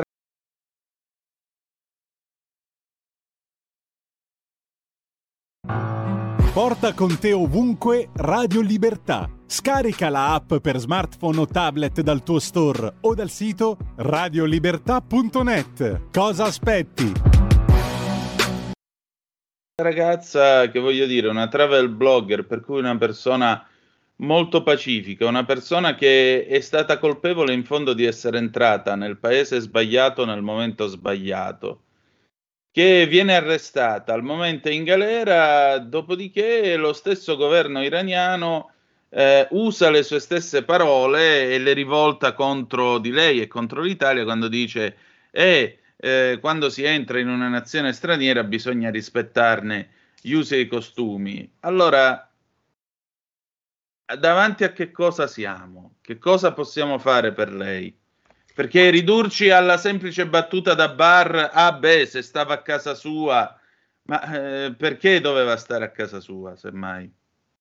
No, intanto abbiamo il ministro eh, ancora, insomma, il ministro eh, De Maio, non so dove sì. è finito, non sappiamo eh, dove sta. Ecco, eh, tra un po' andiamo in qualche trasmissione a chi l'ha visto, cioè eh, secondo me eh, bisogna ecco, intervenire, eh, la, la, Farnesina, secondo me qualcuno di, dei funzionari sta intervenendo perché insomma non sono bravi in questo. È chiaro che l'Iran usa eh, questa ragazza anche come eh, ricatto, come chantage, come ricatto per altre cose eh, e non bisogna permetterlo. Ecco, eh, eh, secondo me eh, oggi Draghi, prima di andare via, deve mettere un punto ecco, con l'Iran, deve chiamare mullah iraniani e dire oggi, oggi deve liberare eh, questa ragazza oggi, non domani, oggi. Perciò eh, eh, il problema è che non, non, lo fanno per rispetto chissà che cosa, invece oggi bisogna eh, essere fermi essere fermi, eh, mandare questa ragazza eh, immediatamente, farla uscire dal, del carcere perché il carcere iraniano non è, eh, non è una, una, carcere italiano, insomma, ecco, è un carcere che eh, insomma succede di tutto, mm, possibile anche che non esci vivo da quel carcere perché come è successo per tanti iraniani. Sì, e poi sopra so, ci scrivono che sei morto di malattia. Di, eh, di mal di testa. Eh, sì. Perciò io dico l'appello che faccio anche proprio da voi, eh, Di Maio, perché ancora è ancora ministro degli esteri, eh, fino ad oggi ancora lo è, è come anche Draghi, eh, insomma, prendono quel telefono e cominciano a, eh, insomma, mh, mm, a chiedere in modo... e anche l'Europa lo dovrebbe fare, perché perché no? Perché è sempre una, una, una giovane, ci sono anche altri europei, eh, insomma anche l'Europa lo deve pretendere. E poi comunque permettimi una cosa, questi paesi, eh, secondo me, eh, eh, bisogna bloccare il turismo di questi paesi, perché questi paesi non meritano neanche di essere visti finché ci sono questi mullah. L'Iran è un bellissimo paese, gli iraniani sono delle bellissime persone, io sono in contatto da 30 anni con donne da Bandrabas, da, eh, da Bandrabas soprattutto, e devo dire sono meravigliose, sono acculturate, sono donne che resistono a tutto, a tutto. Eh? Nessuno resisterebbe a, a, a un regime simile. E, perciò io penso che dobbiamo essere a fianco a queste donne, ma non con eh, non con le stupidaggini, eh, no, non con le stupidaggini, con dei jacuzzi eh, forti, fermi, ma dei jacuzzi. Io non ho sentito intellettuali veri, no? Come, perché? Perché alcuni intellettuali italiani sono legati, molto legati all'Iran, eh? cioè, eh, alcuni partiti eh, non ho sentito da alcuni partiti insomma, una ferma ehm, dichiarazione, un j'accuse contro, contro quello che succede in Iran. Alcuni, eh, alcuni politici, partiti politici sono legati sangue con, con l'Iran, proprio mari, moglie iraniane, pro regime. Eh, non è, abbiamo capito chi. Eh, ecco, meglio solo capirlo perché io non faccio nomi e tanti, tanti anche giornaliste eh, che si dicevano no, come eh, beh, no, non faccio nomi, come tanto quella palestinese che questi giorni ha riempito sì. le pagine dei giornali, anche quella, una fasulla, cioè, eh, che, che, che, che, proteggeva, anzi, eh, il velo, eh, proteggeva le, le, donne che portavano il velo e che portano il velo eh, in Iran. Vabbè, sono tutta, tutte chiacchiere inutili, secondo me bisogna essere fermi nel j'accuse un vero j'accuse contro questo, quello che sta succedendo in Iran,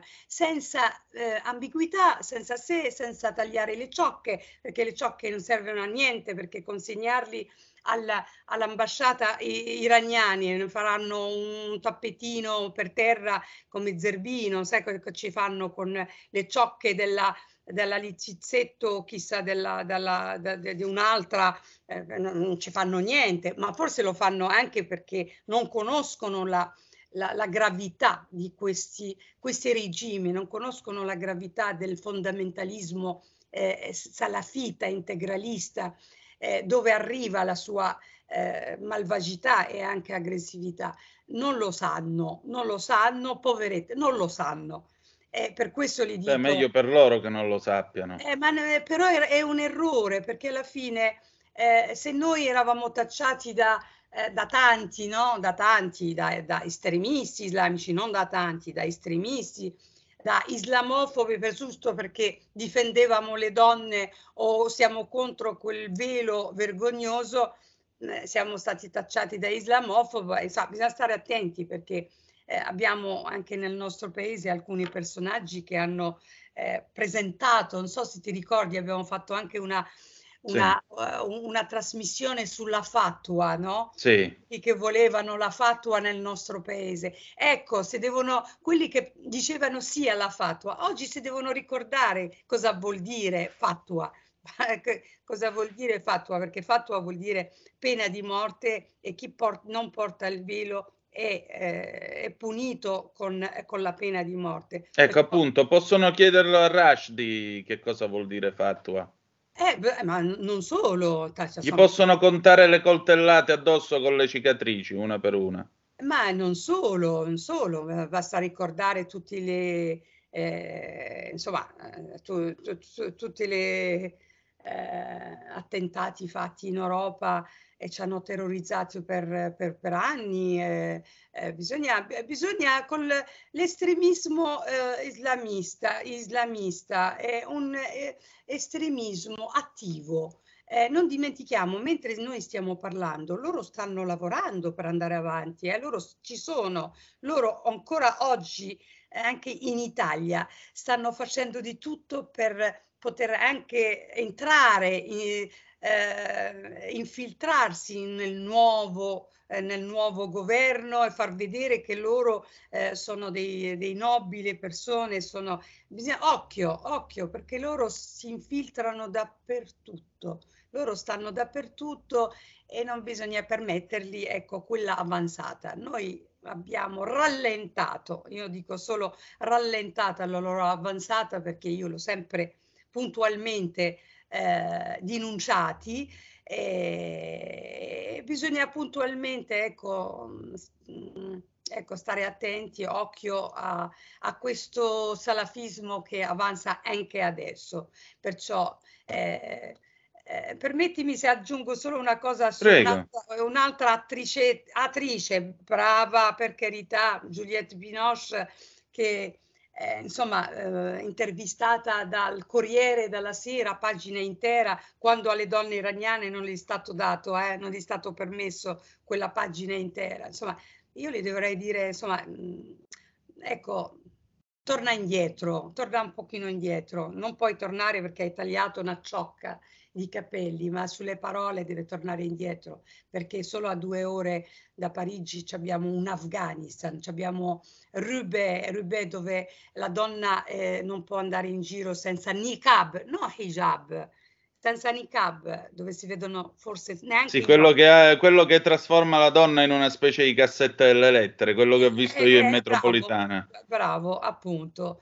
Eh, dove eh, ci sono eh, t- tutti i negozi halal, solo halal, dove eh, i francesi sono ormai in minoranza, che non possono nemmeno dire qualche cosa, dove ormai è un Afghanistan 2, diciamo una periferia afghana, eh, invece di avere a 200 chilometri di Parigi, insomma la Binoche insomma, è un po' ignora, ignora quello che succede nelle periferie eh, francesi, ignora quello che succede alle donne, anche francese e anche ai giornalisti. Eh, eh, devo dire, eh, eh c'è un, nel, nel, suo tagliare i capelli c'è tanta ipocrisia e secondo me una donna come lei eh, dovrebbe servire invece alla causa delle no, donne che sono in Francia, che vivono quell'inferno del, de, del, del velo e del e dell'estremismo totale, che becero, che,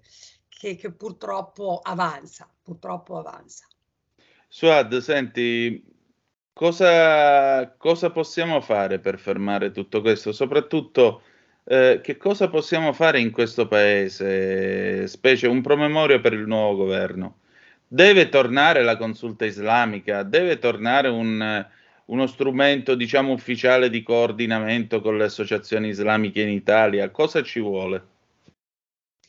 Ma sarebbe un errore madornale, ma lo affronteremo la, se, se, se la, eh, la, il nuovo governo decidesse di riaprire una consulta, noi saremo là presenti. Eh, sicuramente a manifestare, sicuramente a fare qualche cosa. Non è che saremo. Perché sarebbe un errore se il governo riaprisse la consulta islamica? Una consulta non serve a niente, non serve a niente perché non c'è, non c'è, un, c'è un, una gerarchia, diciamo, come quella ebraica o quella che so. Uh, eh, non c'è una gerarchia, non c'è niente, non c'è un capo che decide. Qui ci sono delle micro, micro associazioni che ognuno decidi per conto suo.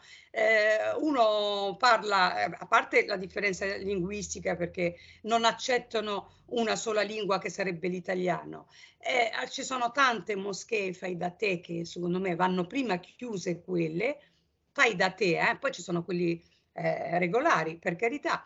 Non ci devono essere mm, scuole coraniche, non ci devono essere l'obbligo del velo alle donne, non ci deve essere il matrimonio combinato nelle, nelle, nelle moschee. Insomma, le moschee, quando si deciderà che in una moschea, che ne so, la moschea di Roma la più grande d'Europa, d'Europa mh, mm, eh, aprisse, che ne so, un dibattito di, eh, di voto di voto, perché no, di voto all'interno della comunità, a quel punto quelle persone possono decidere e si potrebbe no, dialogare con quel gruppo. Oggi c'è un'anarchia totale. Eh, con chi si va a parlare? Con i pakistani, con bangladesini, con marocchini, tunisini, algerini, che si odiano tra di loro, uno non può vedere l'altro. Cioè, che, che, che consulta? Eh, mettere per dare altri diritti, la consulta serve per migliorare, ma qui i diritti ce l'hanno eh, magari bisogna tornare a, alcune eh, come le moschee fai da te, io li chiuderei domani, come le, le, le, le scuole coraniche non dovrebbero esistere, e non esistono nei paesi arabi, però esistono in Italia. Questo è il paradosso, cioè eh, la scuola coranica dove mettono i bambini a, a studiare eh, solo la religione e non vanno a scuola normale come tutti gli altri bambini. Insomma, ci sono tante, tante cose prima di parlare di consulta. Bisogna sapere noi che cosa vogliamo da questa comunità, una comunità importante, una comunità che va integrata perché eh, eh, più del 60% eh, non sa nemmeno che cosa vuol dire l'integrazione, non sa nemmeno cosa vuol dire eh, anche prendere un, un autobus di c- tre cifre, eh, un'immigrazione dove le donne non esistono, sono segregate totalmente e dove le bambine a otto anni vengono tolte dalla scuola. Questa è la vergogna, questa, questa roba non deve più succedere per poter poi parlare di avere una consulta per migliorare la situazione, ma non svegliarsi che dove non c'è il deserto, non c'è nulla e aprire una consulta. Per parlare con chi? Allora, per parlare con chi? Cioè, con certo. Chi? Senti, un'ultima domanda. Eh, mh, tu hai parlato di Roubaix, ma potremmo parlare anche di Molenbeek a Bruxelles, a due passi dall'Unione Europea, dagli uffici dell'Unione Europea.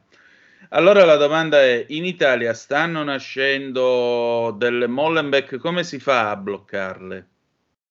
Ma in Italia eh, ci sono già eh, alcune periferie che sono, eh, sono, preoccupano, ecco, ci sono, ci sono, a voglia, anche a Roma, ci sono anche a Milano, eh, anche se adesso usano molto eh, ragazzi giovani, cioè ragazzini che, li, be, piccoli baby gang che molestano, che, che, che, disturbano le ragazze, le donne.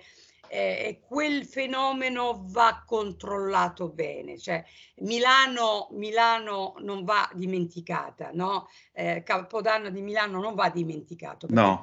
è stata un, un, un, un branco eh, con un gruppo ben costruito, non è che è successo lì per lì. Perciò bisogna stare attenti e controllare eh, i giovani che sono soprattutto arrivati in Italia, non sono nati in Italia, molti li chiamano seconda generazione, invece sono molti giovani, sono arrivati nei barconi eh, senza genitori, diciamo non accompagnati, giovani non accompagnati e abbandonati nei centri di accoglienza durante il lockdown, non dimentichiamo due anni eh, di chiusura, e lì secondo me abbiamo creato qualche mostro e va, eh, quel mostro va, va, va fermato, va aiutato ma fermato, perché questi ragazzi non hanno, io sto seguendo molto mh, stranamente, però qualcuno me l'ha consigliato, TikTok e devo dire, eh, si vede di tutto. Già c'è una rivoluzione all'interno, lì c'è una bella rivoluzione. Eh, serve sia per le vere rivoluzioni, ma serve anche, purtroppo, anche per il salafismo che fa tanto prosolutismo all'interno di, di TikTok.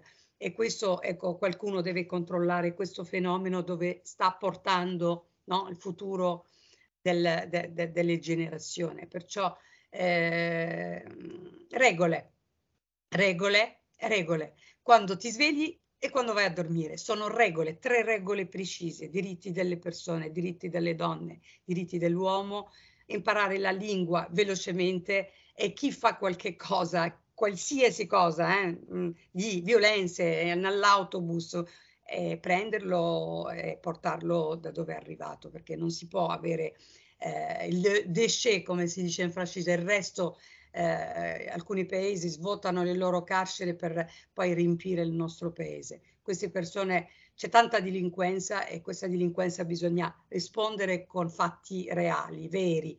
Si prendono in un aereo, eh, si, si sa la nazionalità, io posso individuare eh, in 100 persone le loro nazionalità in 5 minuti, si mettono le persone adatte e si portano via, mm, via, via, via da qui perché non, non, c'è, non c'è spazio, non c'è spazio. Per quelli più piccoli, siccome eh, siamo obbligati a, a, tenerli, bisogna portarli a scuola, scuola, scuola e, e scuola, scuola. E provare a integrarli. Grazie. A integrarli. Grazie. E la linea torna subito ad Antonino Danna. Ecco, grazie Giulio Cesare. Allora, 0266203529 se volete intervenire a commento di questa lunga chiacchierata, ma credo abbastanza esaustiva con la nostra Suad Sbai, oppure 346 642 7756 se avete voglia di intervenire attraverso la zap o WhatsApp, vi ragguaglio sulle zappe che sono giunte. Allora, qua si parla sul tema per quanto riguarda la politica araba e mediterranea. Carissimo Antonino, tutto bello e giusto, ma finché ci sarà Meloni nel governo e Zaia nella Lega, rimarranno chiacchiere al vento. Beh, vedremo. Ermanno, ciao Ermanno, buonasera, voglio proprio vedere quando si deciderà di fare e dove la prima centrale nucleare nell'Italia dei, bad- dei balocchi, lì cadrà il governo. Di che cosa parliamo? Eh, per quanto riguarda il taglio dei capelli dei VIP, ho visto la Botteri, bla bla bla. Vabbè. Sono anni Paolo da Marsala. Ciao Paolo, tu mi devi sempre una suonata di violoncello, ricordatelo. Sono anni che le ragazze iraniane protestano ballando per strada lo shuffle e lo fanno senza velo. Noi abbiamo voltato le spalle facendo finta di non vedere. Libertà per tutti gli esseri viventi, ora e subito. Ciao. Ciao anche a te. Eh, libertà, sì. Libertà, sì. Perché è assurdo vivere in... Uh, voi vivreste in un regime in cui c'è la polizia morale che va a controllare l'esposizione di pelle, questa roba qua, ma questo è assurdo, assurdo. Invece Ermanno, ecco, Ermanno mette eh, un ulteriore problema sul tavolo. L'ulteriore problema sul tavolo è la cosiddetta sindrome NIMBY. Not in my backyard, non nel mio giardino di casa. Perché? Perché purtroppo negli ultimi vent'anni facciamo anche 25, si è diffuso uno strano, uno strano, si è diffusa la tendenza a dire no a qualunque cosa e c'è chi ha cavalcato tutto questo, tra l'altro diffondendo fake news a go-go. L'esempio più banale sono i cosiddetti notav, quelli che non vogliono la ferrovia in Val di Susa.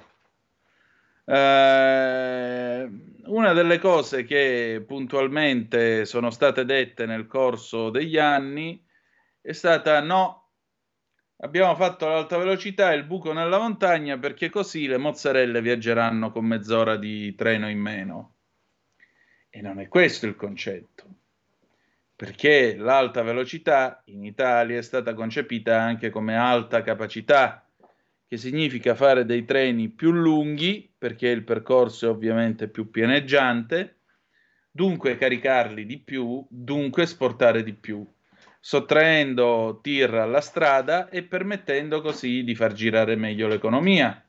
Perché anche solo un'autostrada viaggiante tra Torino e Lione, quanto permetterebbe di risparmiare in termini di traffico, in termini di congestione, in termini di inquinamento? Seconda cosa, tra quelli che cavalcarono la proposta, la protesta contro la TAV, e così sarà quando ci sarà da costruire le centrali nucleari in Italia, lo vedrete, che vi riempiranno la testa col terrore di Chernobyl, dicendovi che diventeremo tutti eh, blu con le squame e, bri- e brilleremo nel buio. Tra quelli che cavalcarono e solleticarono il mondo Notav vi fu anche il Movimento 5 Stelle. Segnatamente Beppe Grillo fu quello che eh, disse e eh vabbè perché in una società come questa non devono viaggiare i prodotti, ma devono viaggiare le ricette, che scusate il termine, una fesseria sesquipedale fatta e rifinita. Perché vedete, dice, eh, ma per quale motivo il prosciutto deve andare da San Daniele o da Parma fino a Parigi? proprio perché è prosciutto di San Daniele o di Parma. Invece dire eh, devono viaggiare le ricette, non devono viaggiare i prodotti, e tutti gli altri ad, applaudi- ad applaudire, bravo Beppe, bravo Beppe, significa distruggere l'economia di questo paese, perché tutto l'export del cibo, ma quante volte ne abbiamo parlato eh, con Lorenzo Viviani, per esempio, distruggere tutto il Made in Italy, perché a questo punto tu autorizzi la diffusione dell'Italian sounding, che è esattamente quello che si vuole evitare. Cioè, tutte quelle mozzarelle false fatte in Germania, oppure la mortadella che in America viene chiamata Bologna, oppure il parmigiano reggiano fatto nel Wisconsin e venduto come parmesan, per non dire parmigiano, eh, tutti i formaggi finti che imitano il prodotto italiano. Sapete quanto vale più o meno quella robaccia lì? Quella robaccia lì che distrugge il lavoro delle imprese in Italia, che distrugge il lavoro dei consorzi, perché molto spesso sono consorzi, pensate a quello del parmigiano reggiano, quello del prosciutto San Daniele, il crudo di Parma e così via. Ma potremmo parlare per esempio della bufala eh, di Battipaglia, la bufala campana, eccetera, eccetera, eccetera. Ecco, quella roba lì sono almeno 4-5 miliardi di, eh, di, di danni a, al Made in Italy italiano. Più o meno quella è la cifra, 5, 6, sì, circa 5-6 miliardi più o meno. Da gente che fa pagare alla collettività 9 miliardi di reddito di cittadinanza all'anno, evidentemente ci potevamo aspettare anche questo che devono viaggiare le ricette e non i prodotti. Bella cavolata. E tu giustamente dici, caro Ermanno, ma allora quando faranno le centrali? E lì non lo so, io credo che questa, queste, le bollette a questo prezzo spingeranno tanti a dire, vabbè, ragazzi, abbiamo scherzato, abbiamo giocato, adesso abbiamo pagato tutte le scelte fatte sull'onda dell'emotività negli anni Ottanta, dopo Chernobyl, adesso però è tempo di tornare a vivere. In Francia hanno le centrali nucleari, non mi pare che sia morto nessuno, non mi pare che siano scoppiati reattori su reattori in Francia. Reattori non ne sono scoppiati in Italia quando le avevamo, le centrali nucleari, per cui è ora di parlare tranquillamente della parola con la N e di fare le centrali nucleari. E di fare le centrali nucleari. Se dovesse esserci, per esempio, un, discorso del genere, no, non la vogliamo qua, non la vogliamo in questa posizione, eccetera, eccetera, si potrebbe pensare, per esempio, a degli incentivi, sgravi fiscali, la creazione di zone, per esempio, di esenzione fiscale e così via. Ma resta il fatto che il nucleare non è quella cosa letale, mortale, che si vede nei film, visto che abbiamo parlato più volte con gli esperti e gli esperti ci hanno spiegato che il nucleare è una cosa seria, è una cosa che in Occidente è gestita in maniera seria e si sacrifica. Il nucleare ci piace così, di pace, che produce corrente elettrica a basso costo per tutti noi. La Francia, grazie alla nuclearizzazione che ha avuto negli anni 60-70, ha potuto sviluppare il TGV, potuto sviluppare l'alta velocità più prima e meglio di noi altri e ha cambiato il volto del paese, ha cambiato il costume e le abitudini. Perché pagare un affitto in centro a Milano quando uno può fare un'ora di treno ad alta velocità e andare a lavorare? In Francia lo fanno e il venerdì sera, quando arrivano a casa, sono già in vacanza. Pendolano, un'ora di treno, 300 km, arrivano a Parigi, vanno a lavorare, fine. Che problema c'è? Qualità della vita, ne vogliamo parlare? Noi siamo arrivati tardi, siamo arrivati tardi, per fare queste cose ci vuole comunque corrente elettrica, corrente elettrica, ed è questa l'elettrificazione su cui si deve spingere su cui, spegne, eh, su cui spendere i soldi, non andare a legarsi mani e piedi alla Cina con la storia dell'automobile elettrica, perché quella è una fesseria sesquipedale bella e buona, bella e buona. E insomma, ce ne sarebbero di cose da fare di ferrovie da costruire ad alta velocità in questo paese. Ce ne sarebbe cura del ferro da fare, come viene, come viene detta. Invece in questo paese, per tante scelte sbagliate fatte negli anni 60 anche, perché bisognava motorizzare gli italiani, L'italiano, se può arrivare con la macchina fin dentro la corsia del, del, supermercato, allungare una mano dal finestrino e pigliarsi il pacchetto di savoiardi, è meglio. E anche questo è qualcosa che dovremmo rivedere. Va bene, allora si sono fatte. Che ora si è fatta? Le 19.29, signore e signori, per cui a questo punto noi. Ecco, Antonino, ti fermo velocemente, c'è un ascoltatore per te. Ah, rapidamente, pronto chi è là? Raimondo da Padova, ciao Antonino. Ciao carissimo. Sono appassionato sempre del tema nucleare. Ora, posto che io sono come te a favore, c'è un piccolo eh, una, una, un approfondimento che ti, ti pregherei di, di, di, riuscire a fare con... Uh, ti ricordi l'esperto dell'ultima volta che hai parlato di nucleare?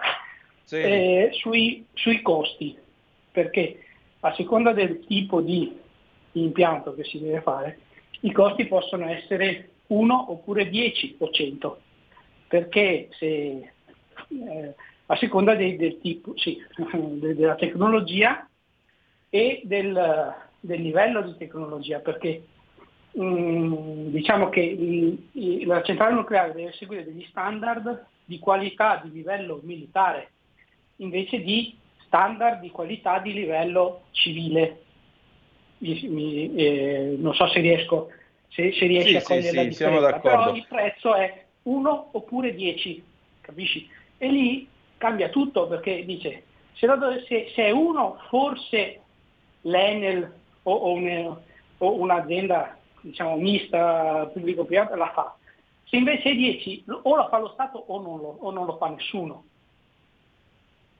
E lì sono scelte, dice sì siamo d'accordo, lo facciamo, ma come lo facciamo? Che cosa scegliamo? Perché siamo a, a, a un passo da eh, tecnologie nuove che da, in altri paesi stanno implementando, diciamo, basta, ba, mancano pochi anni, o partecipiamo anche o chiediamo di eh, collaborare oppure eh, a, quelle, a quelle più nuove, oppure dobbiamo acquistare quelle un passo prima ma ci costano 10, ripeto. 30 secondi di pausa e ti rispondo. Ciao. Ciao. Stai ascoltando Radio Libertà. La tua voce libera, senza filtri né censura. La tua radio. La tua radio è ascoltabile anche con la televisione in digitale. Sul telecomando della televisione digitale o del tuo ricevitore digitale puoi scegliere se vedere la TV o ascoltare la radio risintonizza i canali radio e troverai anche Radio Libertà, canale 252. E la linea torna rapidamente ad Antonino Danna. Eccomi qua, grazie Giulio Cesare. Allora Raimondo, intanto io ti ringrazio della telefonata, permettete, ringrazio tutti voi che partecipate coralmente a sto programma, perché non è il programma eh, cioè qua il programma lo facciamo tutti assieme ed è bellissimo proprio per questo, se no non sarebbe radio, sarebbe televisione, a me la televisione non interessa. Allora, bella gente, ehm, Raimondo dice ci costa 1 o ci costa 10? Intanto ti dico che noi stiamo lavorando al reattore ITER che dovrebbe entrare in funzione sperimentalmente nel 25, un primo reattore di prova. È un progetto internazionale, ci siamo noi, ci sono i francesi, gli inglesi, i russi, ci sono pure i russi eh, e gli americani e credo pure i crucchi dovrebbero esserci, pure i tedeschi. Eh, è un progetto al quale stiamo lavorando tutti assieme. Nel bene e nel male comunque abbiamo la, eh, stiamo sviluppando questa tecnologia che è il famoso nucleare di quarta generazione. Seconda cosa, il nucleare in questo paese lo possiamo riavere solo, almeno mia modesta opinione ragazzi, solo se ci sarà un chiaro dibattito pubblico, pubblico, non solo politico, ma anche e soprattutto pubblico, eh, perché se pensano di fare il nucleare in stile von der Leyen, che lo Stato si accorda in segreto e nessuno viene a sapere eh, il contenuto dei contratti e tutto il resto, non andiamo da nessuna parte.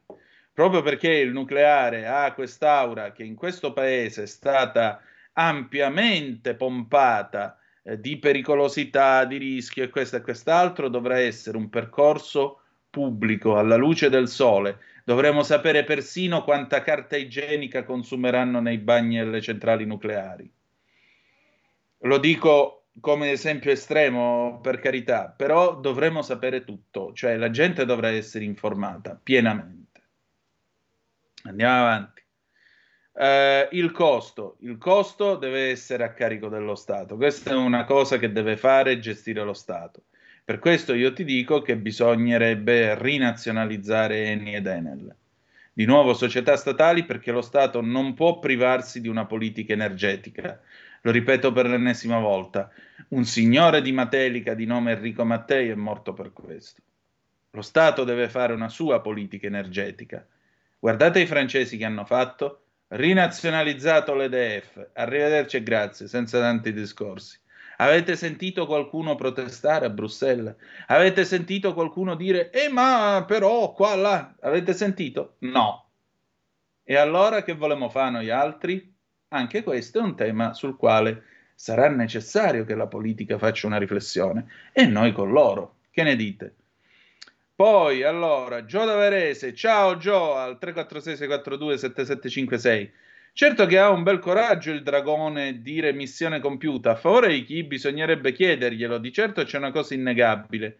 Che siamo tutti più ricchi, si fa per dire. E in effetti siamo tutti più ricchi, di debiti però. Mm, tiremmo innanzi, Luciana da Udine, Antonino, perché per partito preso non ci si serve di persone competenti per il bene del paese?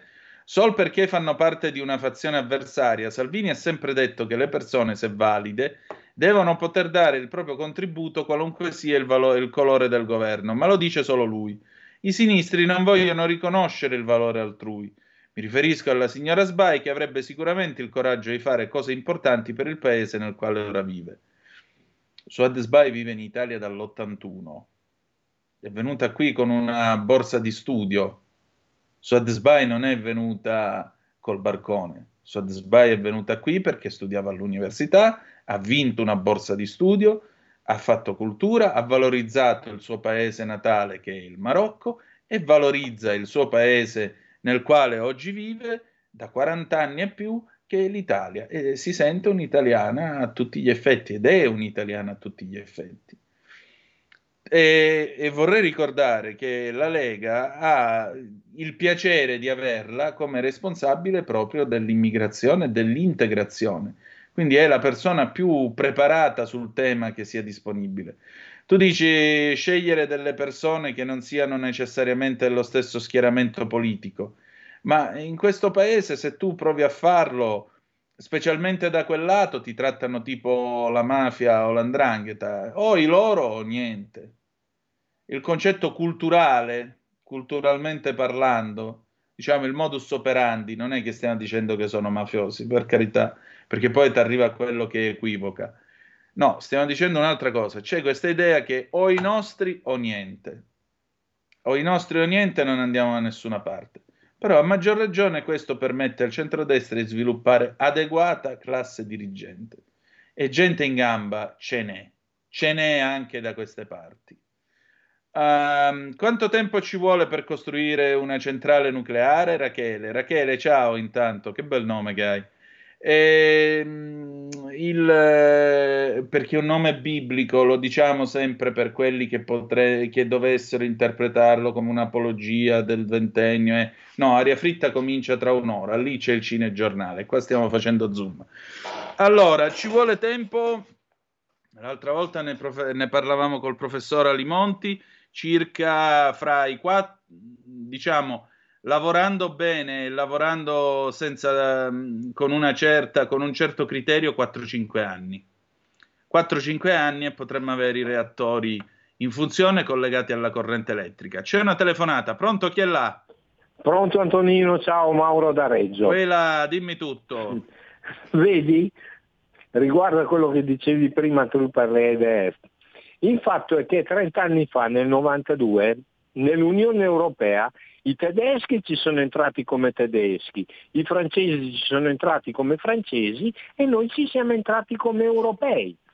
Se, se calcoli in più che noi siamo una democrazia delegata, quelli che avevamo delegato allora, che dovevano difendere i nostri interessi, o che erano degli incapaci, e qua dubito perché altrimenti saremmo stati una massa di cretini incompe- a metterci degli incompetenti, oppure erano, si sono fatti comprare bellamente. E questo eh, ci, ci sta nel gioco, per cui noi ci troviamo in questo. Per quanto riguarda Leni, dato che è una partecipata al 30%, il 70% delle azioni è dato da BlackRock, JP Morgan, un fondo che è eh, collegato con eh, BlackRock, che deve essere Vanguard, e Goldman Sachs. Adesso tu sai perché non eh, Draghi l'ha scritta male la cosa, eh, la mozione per prendere su gli extra profitti, perché essendo lui un uomo delle porte girevoli di Goldman Sachs,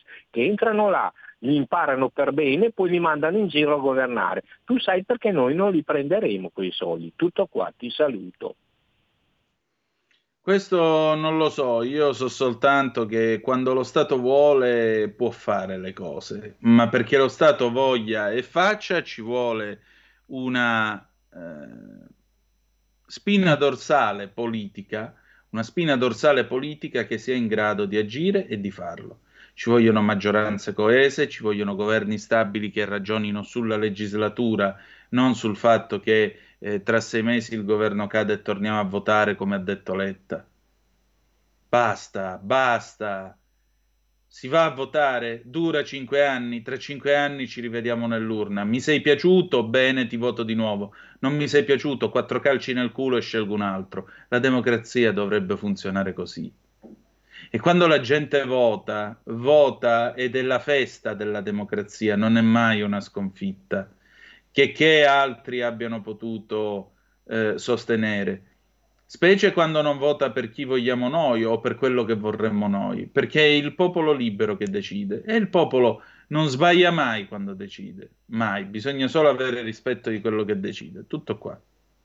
Bene, allora adesso noi ci sentiamo una bella canzone di Rene Grandi, Boom Boom del 95 e poi di corsa, di corsa, di corsa andiamo con le rubriche internazionali e, e nostrane, ricchi premi e cotillon come l'altra domenica. Tra poco.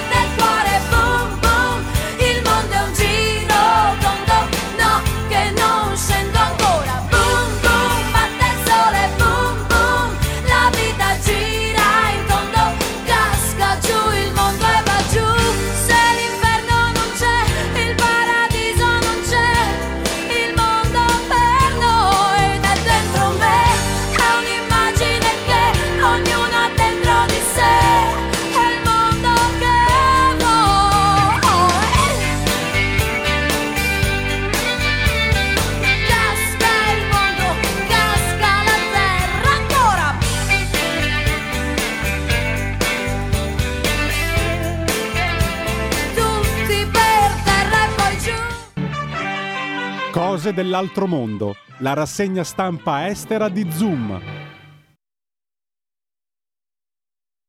E la linea torna subito ad Antonino Danna. Antonino però non sento la tua voce. Cavolo, avevo riaperto l'audio e però è il Ora bello sì. della diretta. Ora mi senti? Ora sì. Perfetto, grazie Giulio Cesare. Allora, apriamo la nostra rassegna stampa della sera. Siamo un po' di corsa, abbiamo solo poco meno di 10 minuti. Questa è la BBC. Il G7 ha dichiarato che supporterà l'Ucraina per tutto il tempo che sarà necessario. Il gruppo ha anche avvisato che qualunque attacco contro un'infrastruttura occidentale eh, eh, comporterà una risposta determinata.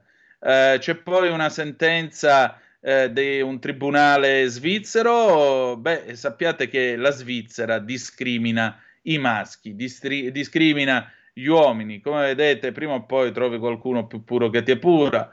Eh, poi abbiamo la strage di Parkland, c'è il eh, processo negli Stati Uniti d'America a questo, eh, a questo pazzo armato che ha cominciato a sparare all'impazzata. Eh, l'uomo che ha sparato in quel di Parkland aveva pianificato un massacro sistematico. Andiamo a vedere allora che cosa ha detto il G7 in materia di guerra in Ucraina. Eccolo qua. Eh, I leader del gruppo del G7 hanno dichiarato che supporteranno l'Ucraina per il tempo necessario a seguito eh, dei principali attacchi eh, missilistici della Russia che eh, naturalmente ha colpito tutto il territorio ucraino lunedì. Eh, il gruppo che si è eh, riunito per eh, dei colloqui, mh, dei colloqui virtuali d'emergenza ha dichiarato che eh, manterrà, mh, manterrà eh, la, la fornitura di aiuto militare e umanitario. La Nato inoltre ha dichiarato che starà dalla parte dell'Ucraina per tutto il tempo necessario. Almeno 19 persone sono state uccise e, e molti di più sono stati eh, feriti nel momento in cui i missili russi hanno colpito varie zone dell'Ucraina, incluso quella centrale di Kiev. Gli attacchi sono continuati anche quest'oggi con i civili che sono stati invitati a stare chiusi nei rifugi antiaerei. Il presidente russo Vladimir Putin ha dichiarato che gli attacchi sono in risposta per l'attacco su un ponte chiave che collegava la Russia con, con la Crimea occupata, eh, attacco del quale ha incolpato l'Ucraina. I leader eh, occidentali sono stati pronti a condannare l'escalation russia, russa e il G7 quest'oggi ha reiterato il suo impegno a favore dell'Ucraina. Noi continueremo a fornire assistenza umanitaria, finanziaria, militare, diplomatica, legale e staremo solidamente dal lato dell'Ucraina per tutto il tempo necessario, ha dichiarato con un comunicato stampa il gruppo del G7.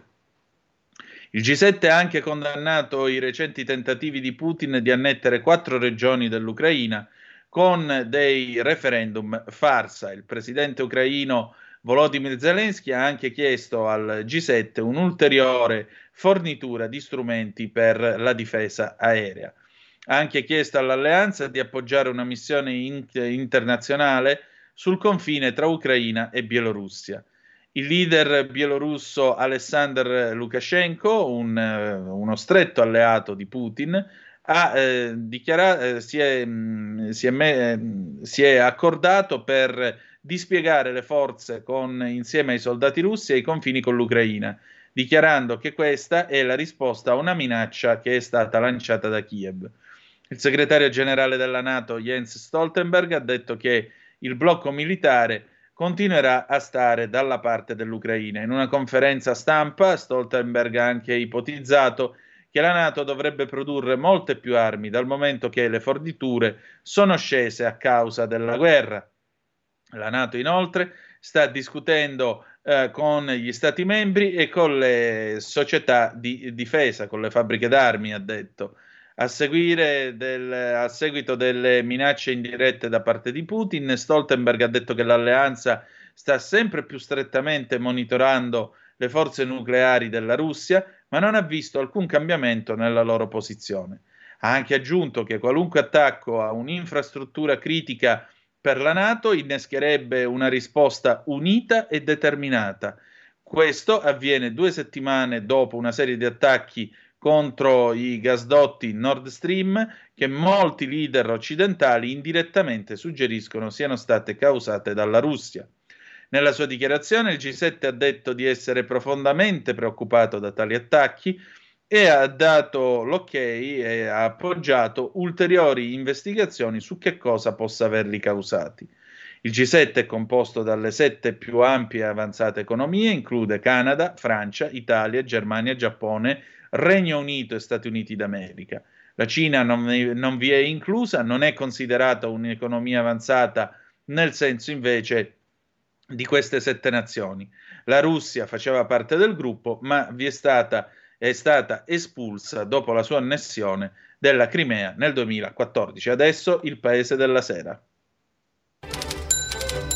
Il Paese della Sera, la rassegna stampa italiana di Zoom. Ecco, anche qui Lanza apre con il G7, il G7 si schiera con l'Ucraina, trovati 78 corpi nel Donetsk, il G7 afferma che gli attacchi indiscriminati sulla popolazione civile innocente costituiscono crimini di guerra. Zelensky, intervenuto al vertice, ha chiesto ai paesi di aiutarlo a creare eh, uno scudo aereo sull'Ucraina. Secondo Lavrov, la Russia è pronta a considerare un'eventuale proposta di incontro Putin-Biden al G20 di novembre in Indonesia se questa venisse inoltrata. Kiev, esumati 78 corpi nel Donetsk, anche di bambini. Medvedev con missili a lungo raggio a Kiev, guerra mondiale. Il calcio, in campo il Maccabi Haifa contro la Juve, due pere del Maccabi Haifa contro la Juve a zero, ahimè. Doppietta di Omer Razzili, bianconeri in Israele, la vittoria è d'obbligo, si gioca anche Copenaghen-Manchester City 0-0 per il momento. Questa è UEFA Champions League, una volta si chiamava Coppa Campione o sbaglio. Eh, Fondo Monetario Internazionale, il PIL dell'Italia meno 0,2 nel 2023, nubi sull'economia mondiale. Il Fondo Monetario Internazionale rivede al rialzo la crescita dell'Italia. Dopo il 6,6% in più del 21, il PIL dovrebbe, risalire, dovrebbe salire nel 22 del 3,2%, ovvero 0,2 punti percentuali in più rispetto alle stime di luglio, più 0,9 punti su aprile. Per il 2023 invece il fondo taglia le sue previsioni di 0,9 punti percentuali, stimando una contrazione dell'economia dello 0,2%. Cingolani, sul gas il paese è in sicurezza, l'inverno è tranquillo, speriamo di concludere sul price cap, probabilmente sarà un intervallo di variazione del TTF. Turiste travolte, l'investitore positivo ad alcol e droga, l'uomo in stato di fermo ed è accusato di omicidio stradale plurimo. L'incidente è accaduto nella notte tra sabato e domenica scorsa sulla bretella a Roma dell'A24. Meloni al lavoro alla Camera, Salvini dal Cavaliere a Villa Grande. La Lega sarebbe un onore occuparsi anche dell'economia. Meloni, siamo pronti a riscrivere le sorti della nazione. Berlusconi è arrivato a Roma, possibile un nuovo vertice del centrodestra. Quindi scusate la notizia che vi ho dato in apertura, ovviamente beh, Salvini era a eh, Villa Grande, che è la villa romana di Silvio Berlusconi. Mi fa, mi fa anche piacere vedere che Salvini si è giunto con una vettura italiana all'incontro a Villa Grande. Ecco, cominciamo di nuovo a sostenere eh, l'industria italiana vedendo i politici di questo governo andare in giro su macchine italiane. E allora vediamo che cosa scrive Lanza. Il centrodestra continua a lavorare alla squadra di governo, mentre le nubi continuano ad addensarsi al fro- all'orizzonte col Fondo Monetario Internazionale che per il 23 taglia le sue previsioni per l'Italia di 0,9 punti percentuali. Berlusconi arriva a Roma, si trasferisce subito a Villa Grande in attesa di tornare al Senato giovedì, dopo nove anni di assenza. Nel 2013 decadde dal mandato di parlamentare dopo la condanna in via definitiva per frode fiscale. Subito si parla di un vertice di maggioranza, visto che anche Matteo Salvini e Giorgia Meloni sono al lavoro nella capitale. Ma nel pomeriggio il Cavaliere riceve solo Salvini e il colloquio dura poco più di mezz'ora. Venerdì scorso la leader di Fratelli d'Italia aveva annunciato un nuovo vertice di coalizione da tenersi fra oggi e domani, alla vigilia dell'insediamento del nuovo Parlamento.